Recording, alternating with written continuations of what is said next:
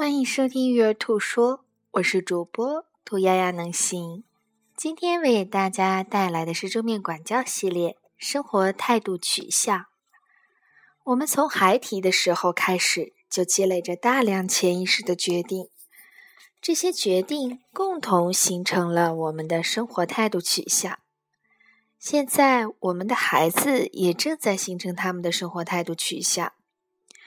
这种生活态度取向。并不描述你是谁，它们代表着你在生活中做出的以何种方式找到归属感和价值感的决定。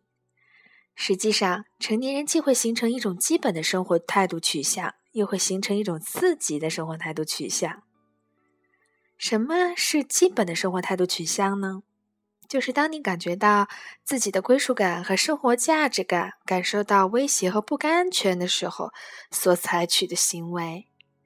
以及你的刺激生活态度，指的是当你有安全感时所采取的通常的行为。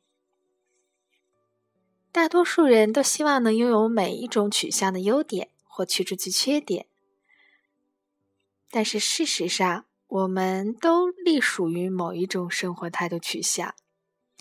有四种生活态度取向：安逸、控制、取悦。和力争优秀，安逸最担心的是压力和期望，控制最担心的是批评和羞辱，取悦最担心的是拒绝、抛弃和争吵，力争优秀最担心的是无意义和无关紧要。你属于哪一种呢？感谢你的收听。